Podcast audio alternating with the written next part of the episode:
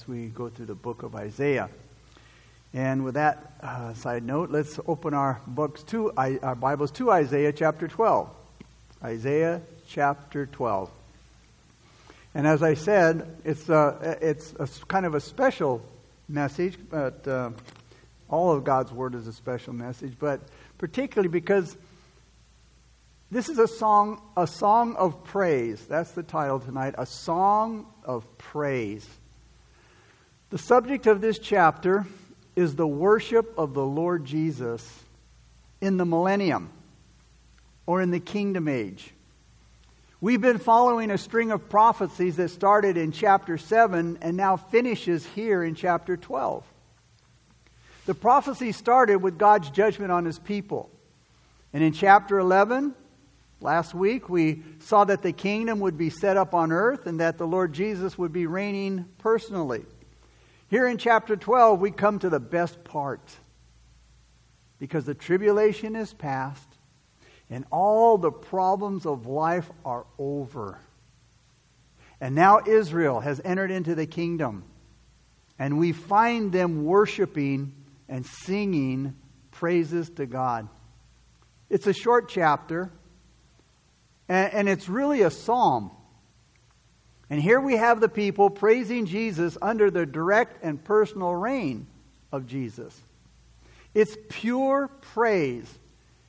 When I say pure praise, think of it, when we're in heaven or with Him in the kingdom, we're like Him. It will be pure. It's not like, in a sense, today, we still struggle with sin, we struggle with temptation, and we do worship God, but sometimes it's maybe contaminated with the flesh, and, it's mixed with the flesh, but, when it comes to the kingdom age, it's going to be pure praise to God from saved hearts because of His salvation and creation. It's not like a lot of what some people call praise today that we see in the church. Unfortunately, some praise is more like a ritual to some. It's become routine because we do it every time we gather. Sometimes it's forced praise or half-hearted praise. The curse here has now been removed from the earth. And that's a good reason here for praising God and for showing His goodness in creation. Remember that God had cursed the earth because of Adam's sin in Genesis 3:17. The whole earth at that moment that God had made just for man, just for Adam.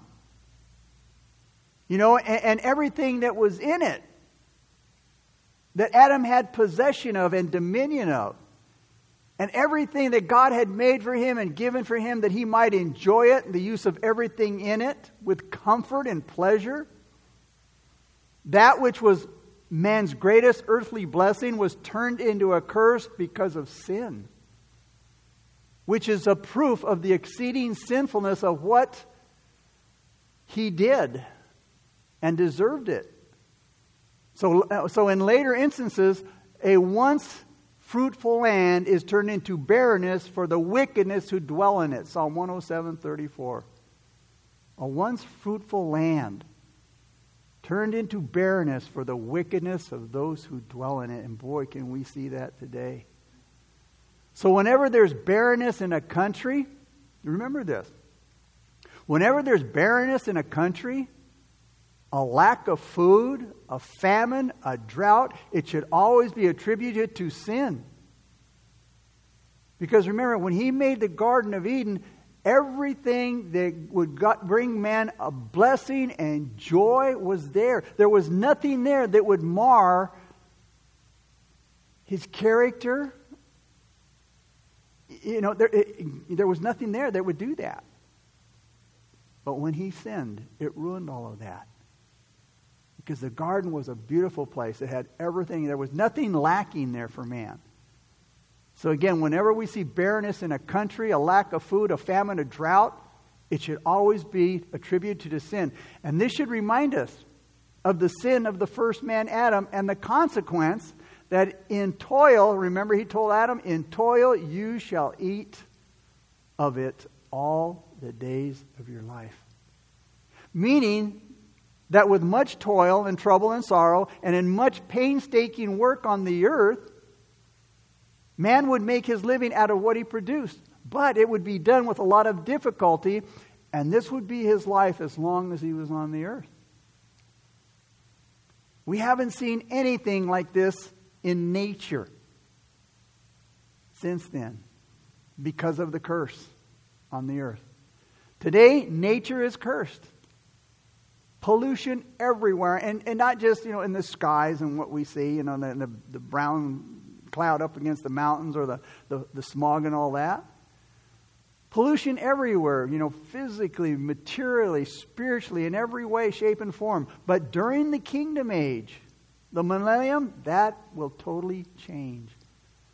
So you see, this chapter is a chapter of praise. It's a song of praise. It's another exciting description of the people's joy when Jesus Christ comes to rule over the earth. But you know what? Even now we should express our thankfulness to God, thanking Him, praising Him, and telling others about Him. And from the bottom of our hearts, we have to praise Him and share the good news with others. So let's begin now with chapter 12, beginning with verse 1. And it says, in that day, again, the millennial king, in that day, you will say, O Lord, I will praise you, though you were angry with me. Your anger is turned away and you comfort me.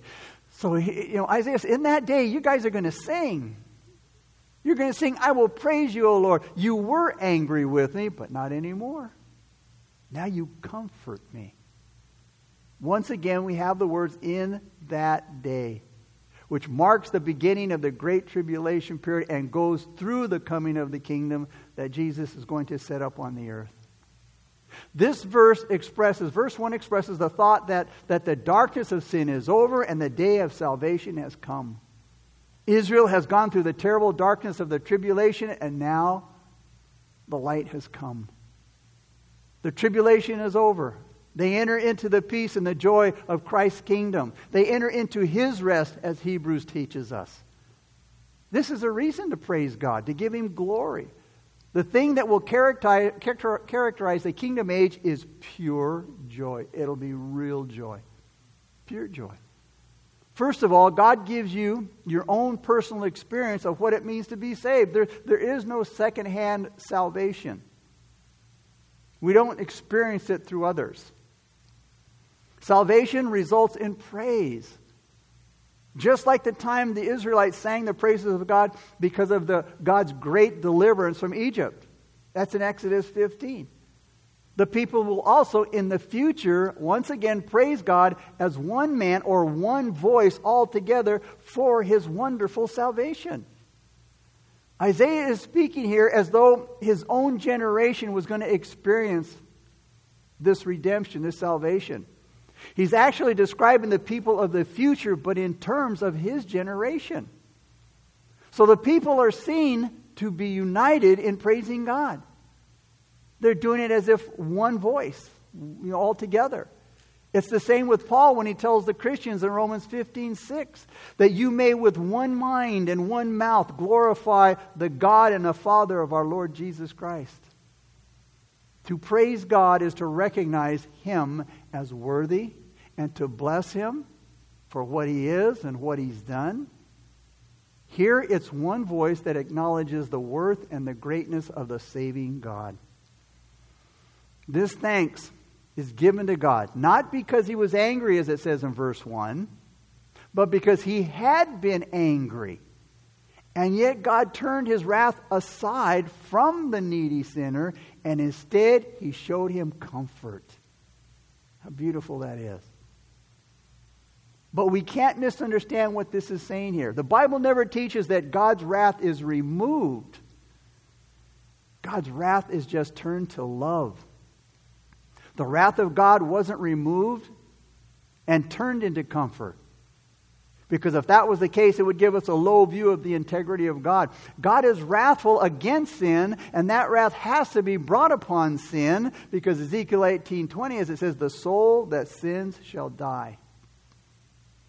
The wrath of God will fall on the one who's guilty of sin, and he will be punished. But If God's wrath is removed from a man, guess what? It falls on the punishment of sin, not in that particular man who has sinned, but on the one who in his place takes and suffers the guilt of all man's sin.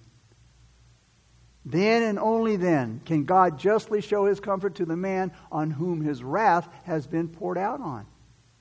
And even though God had truly been angry, and rightly so, it says his anger has been turned away, and now he's a comfort to me. Man, this is an important point of salvation. God's anger has been turned aside from me, and it's been placed on Jesus. I'm the one who deserved God's anger to be poured out on me. But instead, I have received his comfort because of Jesus Christ. Our biggest problem isn't whether we will love God, but whether God will love us after all that we've done to him. There's no reason why he shouldn't hate us all forever. If everyone was asked, what is the greatest wonder in all of your salvation, what would your answer be? Isaiah's would be, God was your enemy before, but now he comforts you. Have you made the change from being frustrated with an unwilling God, that is, who isn't going along with your program, to being comforted by a God who is just pouring out upon you abundantly grace upon grace? How do we get there? How do we get to that place? By going back to the gospel that made us Christians in the first place. Listen to it again. The wrath of God the wrath of God on our real guilt is deserved. Matter of fact, it's even required in order for God to be true to himself. Because he says he punishes sin. His wrath is upon it. His condemnation does fall, and with all of its power, but not on us. It falls on our substitute, Jesus Christ. And in his great love for guilty sinners, Jesus changed places with us at the cross. And I look at the cross, and I was picturing in mind all of mankind, every single living human being lined up in front of the cross. Because that's what should have taken place. Each human being should have been crucified. But as that first man began to step up, and this is as I'm picturing it, the first man began to step, guess what Jesus did? Oh, just step back. I got this. And he said, I'm going to do this for all of you. His sacrifice is the reason why God's grace is abundantly poured out upon us. Jesus changed places with us at the cross. The result of our new relationship with God is because of that. For us to go boldly now into his presence for comfort and to receive mercy and to find grace whenever we need it. It brings God's own purpose to fulfillment. He wants every one of us to be able to say to him, like it says, notice there at the verse, in the end of verse 1, you comfort me. He wants every one of us to be able to say to him, Lord, God, you comfort me. Verse 2.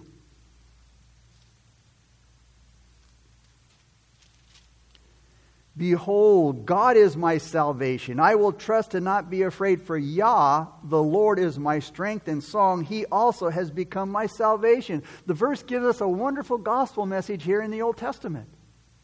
Notice the word behold there in verse 2. The word behold says, hey, sit up and pay attention. I have something to tell you. This is important. This speaks of how salvation should be the top priority in your life and my life. Nothing is more important than our salvation. It is man's greatest need. Whatever else is important to you and me must become of lesser importance than our salvation. Notice it says next, behold, God is my salvation. So behold says, sit up, pay attention. I have something important to say. God is my salvation. Now, tells us the source of that salvation. God is my salvation. This tells us that Jesus Christ is our Savior and that He is God and He is the provider, the source of our salvation. And the identity of Jesus Christ comes in the names there. Notice, for Yah the Lord. For Yah the Lord. Look at the title here given to God. Yah is a contraction of Jehovah. It signifies both His eternity and His immutability. That is, His unchangeableness. Jesus is Jehovah. Notice that the people won't say that God provided salvation, but He is my salvation. He is salvation. Because salvation is a person. It's not a program, it's not a system, it's not a ritual or some special observances, things that I have to do, things that I have to complete in my life. Salvation is a person, and that person is the Lord Jehovah, the Lord Jesus Christ. They're praising Him for His salvation. It says, "Behold, God is my salvation, I will trust." This tells us how salvation is obtained, how we get salvation. Salvation is always obtained by faith and not works. And Isaiah spent his whole life trying to persuade people to trust God and not to give themselves to false saviors. His book, Isaiah's book, makes the question unavoidable for us today. Will we trust God? Will we trust Him in our calamities, in our trials and tribulations?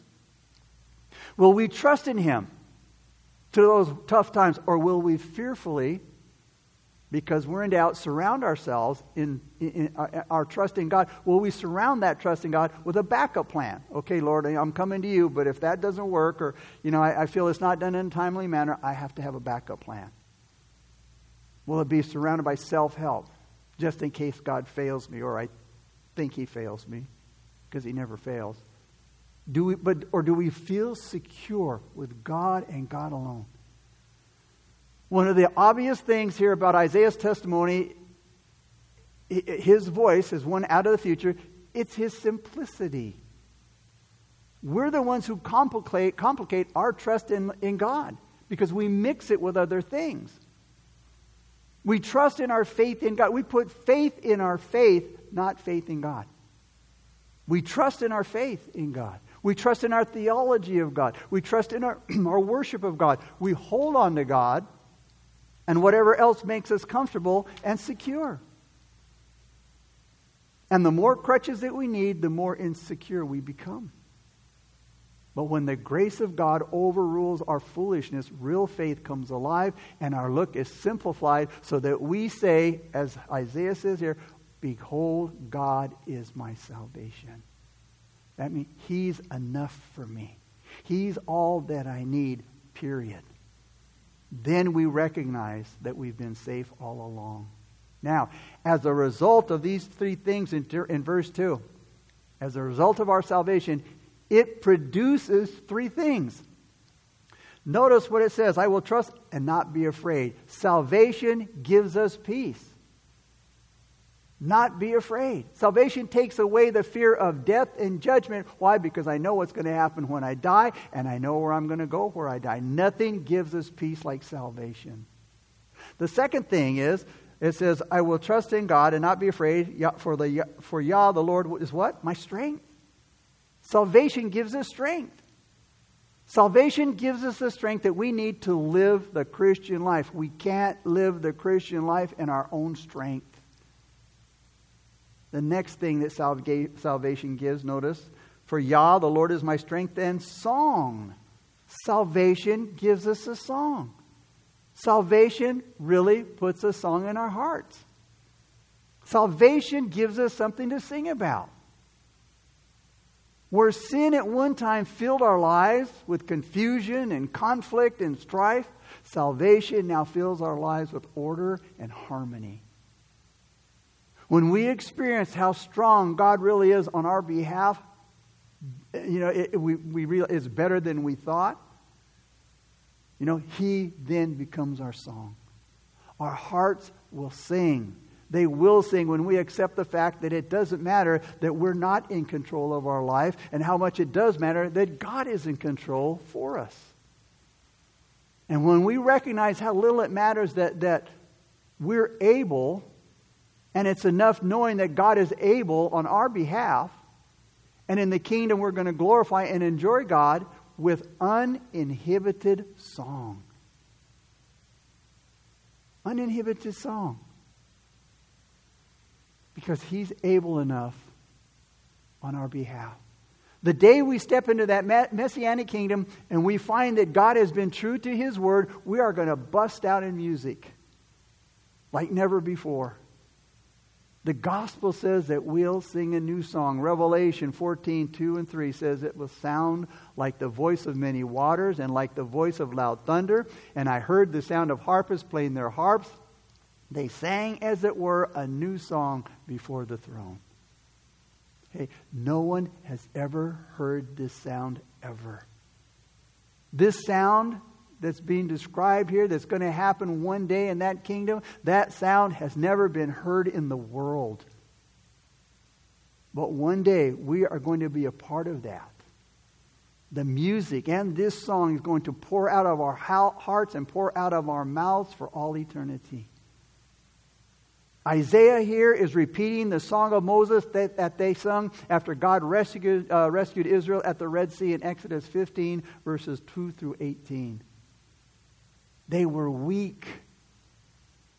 But it didn't matter. Why? Because here's the confidence of the biblical gospel from Genesis to Revelation. Romans 8:31, Paul said, if God is for us, who can be against us? Paul said in 2 Corinthians 12:9, his power is made perfect in our weakness. Hey, God is attracted to weakness. He's drawn to weakness. And if you want to be strong, you have to go through a weakening process. And when that assurance takes hold of our hearts, we see that even the scary experiences of life are leading us to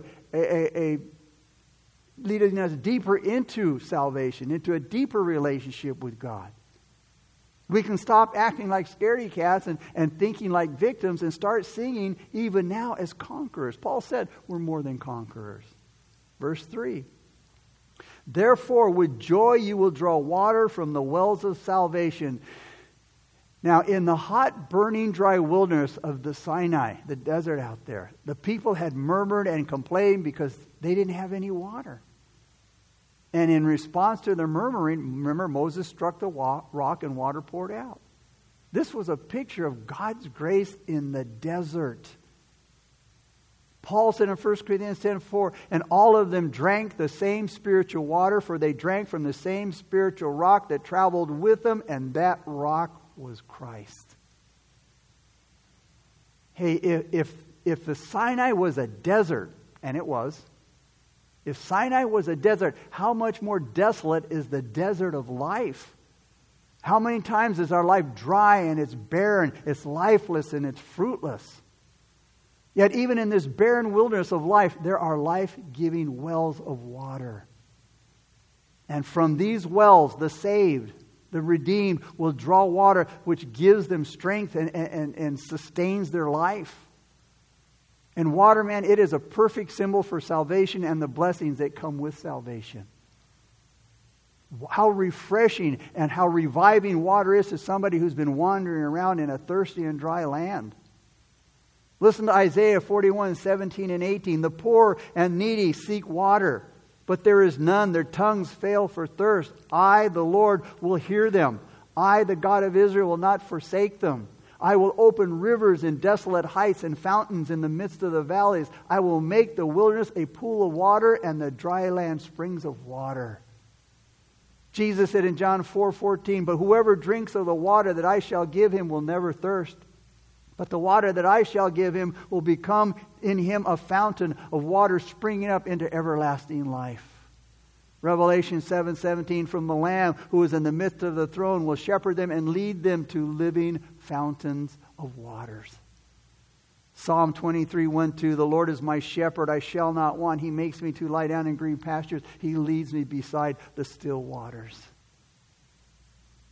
Just like the water in the wilderness was given by the goodness and the grace of God, so is the water in the waters of salvation that Isaiah is talking about. It's a gift of his goodness. Salvation is totally of grace. David said in Psalm 63:1, "My soul thirsts for you, my flesh longs for you in a dry and thirsty land where there is no water." We have a tendency to look to this world as the satisfaction for our thirst. And how many people wandering through this world, barren, lifeless, just existing, they're looking to find their satisfaction in this earth. That thirst that they have, they're looking to satisfy it with the things of the earth. And sometimes to them, God feels like a dry and weary land. But what God does, He opens up to us wells of life-giving fullness, like water through Jesus Christ by the Holy Spirit. Wells of love, wells of joy, wells of healing, wells full of mercy and grace, and all kinds of acts of kindness. Psalm 107:35, again, the psalmist says, "He turns a wilderness into pools of water and dry land into water springs." Psalm 84:6 and 7, "As they pass through the valley of Baca," Baca is weeping.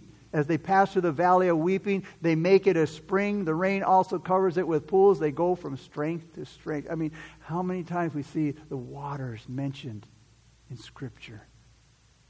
Because it's reviving and it's refreshing. And that's what God and through the Holy Spirit does with us. Verse 4. He says, "And in that day you will say, praise the Lord, call upon His name, declare His deeds among the peoples, make mention that His name is exalted." Isaiah says, in that wonderful day, in the millennium, you're going to sing. And you're going to sing, "Thank you, Lord." You're going to praise His name. He says, "Tell all the people what He's done. Let them know how mighty He is." Telling others what God has done, that's a natural response when you've drawn from the wonderful wells of salvation. When men enjoy the blessings of salvation, I mean, really, you have to tell others about the wonderful saving and forgiving of God. You have to. Not that God makes you, but it's a byproduct. It's a result that comes from experiencing that deep, true salvation of God. You can't help but tell others. It's a natural response. It's a natural byproduct from experiencing those wells of salvation, those deep waters of salvation. When men and women enjoy the blessings of salvation, they have to tell others about the wonderful saving and forgiving of God. When your heart overflows with the abundance and the generosity of God's saving love and His mercy and His grace and His blessings, man, the mouth has to talk about Him and praise Him. And Isaiah, man, he looks forward to spreading one message all over the world. That is telling others about the truth of God. The truth about God, making people aware of His infinite greatness and majesty. The psalmist said in Psalm 66:16, he said, "Come and hear, all you who fear God, and I will declare what He's done for my soul."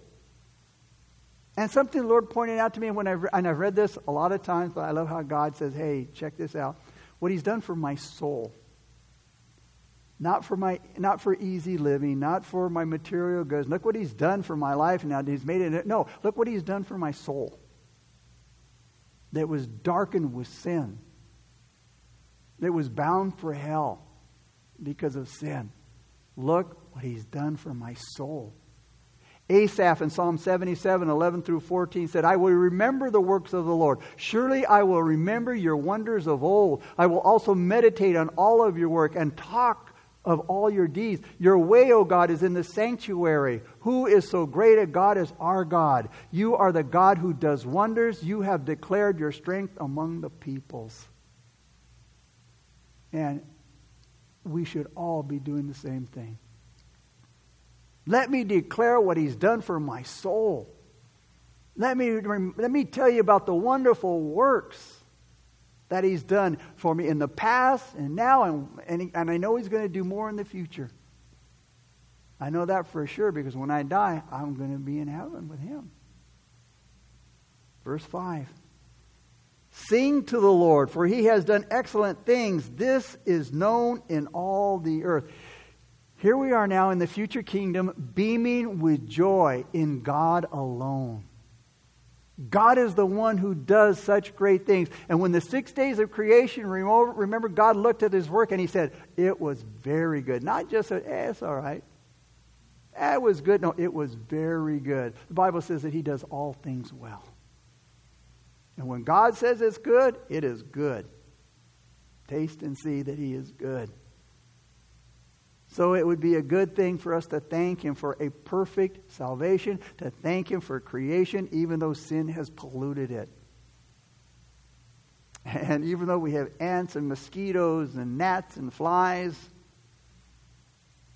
we have beautiful singing birds, beautiful trees, and beautiful flowers, and many other beautiful things.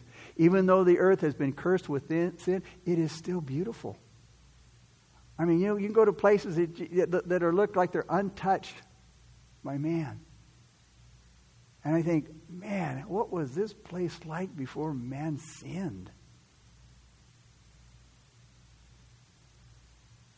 Even though the earth, like I said, has been cursed with sin, it's still beautiful. But just think how beautiful it's going to be when the curse is removed.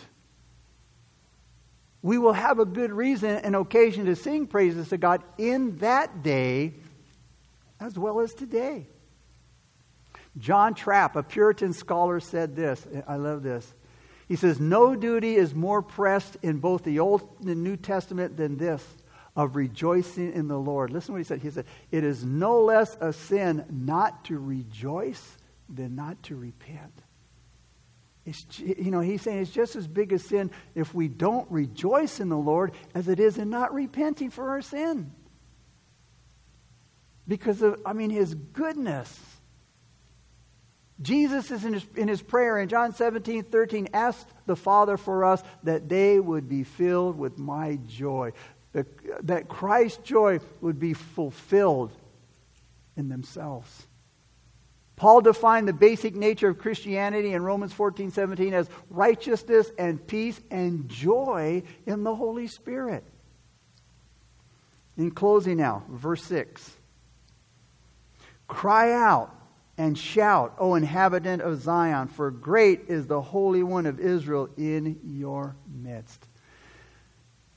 Here, Isaiah is looking forward to that future day when people are restored. And they will be so hilariously celebrating and enjoying their only resource, the Holy One of Israel. This is going to be one great heart-pounding and energetic outburst of a saved heart who's giving to God all that a poor, measly creature can give him. His praise. Our praise. A lot of people talk a lot about their dedication to God. But do we even really know what dedication means? In that day, in that glorious day, Israel will know. Israel will know its meaning, and you know what? We're going to know it too. And notice that God isn't satisfied just, as I opened up in prayer, I thought about this, being here in the sanctuary with God, that he wasn't satisfied, and he's not satisfied just, standing on the sidelines and watching us do what we do. He doesn't just stand on the side and watch everything from the sideline. From the very beginning, God wanted to be among his people. Exodus 25, verse 8. Notice what he says. He says, and let them make me a sanctuary that I may dwell among them. Isn't that amazing? God wants to be with us. He wants to dwell among us. God lived among us in Jesus Christ. John 1:14, and the Word became flesh and dwelt among us, and we beheld his glory. He comes to us through the Holy Spirit. Verse 21 of John 1, verse 20 says, "He who has my commandments and keeps them, it is he who loves me, and he who loves me will be loved by my Father." Notice, "and I will love him and manifest myself to him." John 1:23, Jesus said, "If anyone loves me, he will keep my word, and my Father will love him, and we," notice, "my Father and me, we will come to him and make our abode or our home with him." And in the Messianic kingdom, his presence is going to be great among us, uniting the whole world in a holy joy. Zechariah 2, verses 10 and 11 says this, "Sing and rejoice, O daughter of Zion, for behold, I am coming, and I will dwell in your midst, says the Lord. Many nations shall be joined to the Lord in that day, and they shall become my people. And I will dwell in your midst, and then you will know that the Lord of hosts has sent me to you." Father, thank you so much for this, Lord, this beautiful chapter, Lord. Father, these 6 verses, God, filled with so much promise and so much joy and anticipation, God. Excitement and singing and music and wonderful times celebrating our Lord and Savior Jesus Christ for what he did upon the cross, Lord. Father, for he saved my soul. Look what he has done for my soul. And what he's done for my soul has changed my life, my outlook, my vocabulary, my actions. I am not what I should be, but I thank you, Lord, that I'm not what I was. And looking forward to what I will be, God. All because of you. God, may you just bless my brothers and sisters, Lord. Watch over them, protect them, God. Have your way with us, God. And let us declare to the world all that he has done for us. That we wouldn't hold back, God. That our witness, our testimony wouldn't be inhibited, Lord. Our praise wouldn't be inhibited, Lord. That we would sing to you uninhibited, Lord, because of all that you've done for us. So, Lord, we thank you. We praise you. We give you honor and glory. And it's in Jesus' name and because of his sake we pray. Amen. Awesome.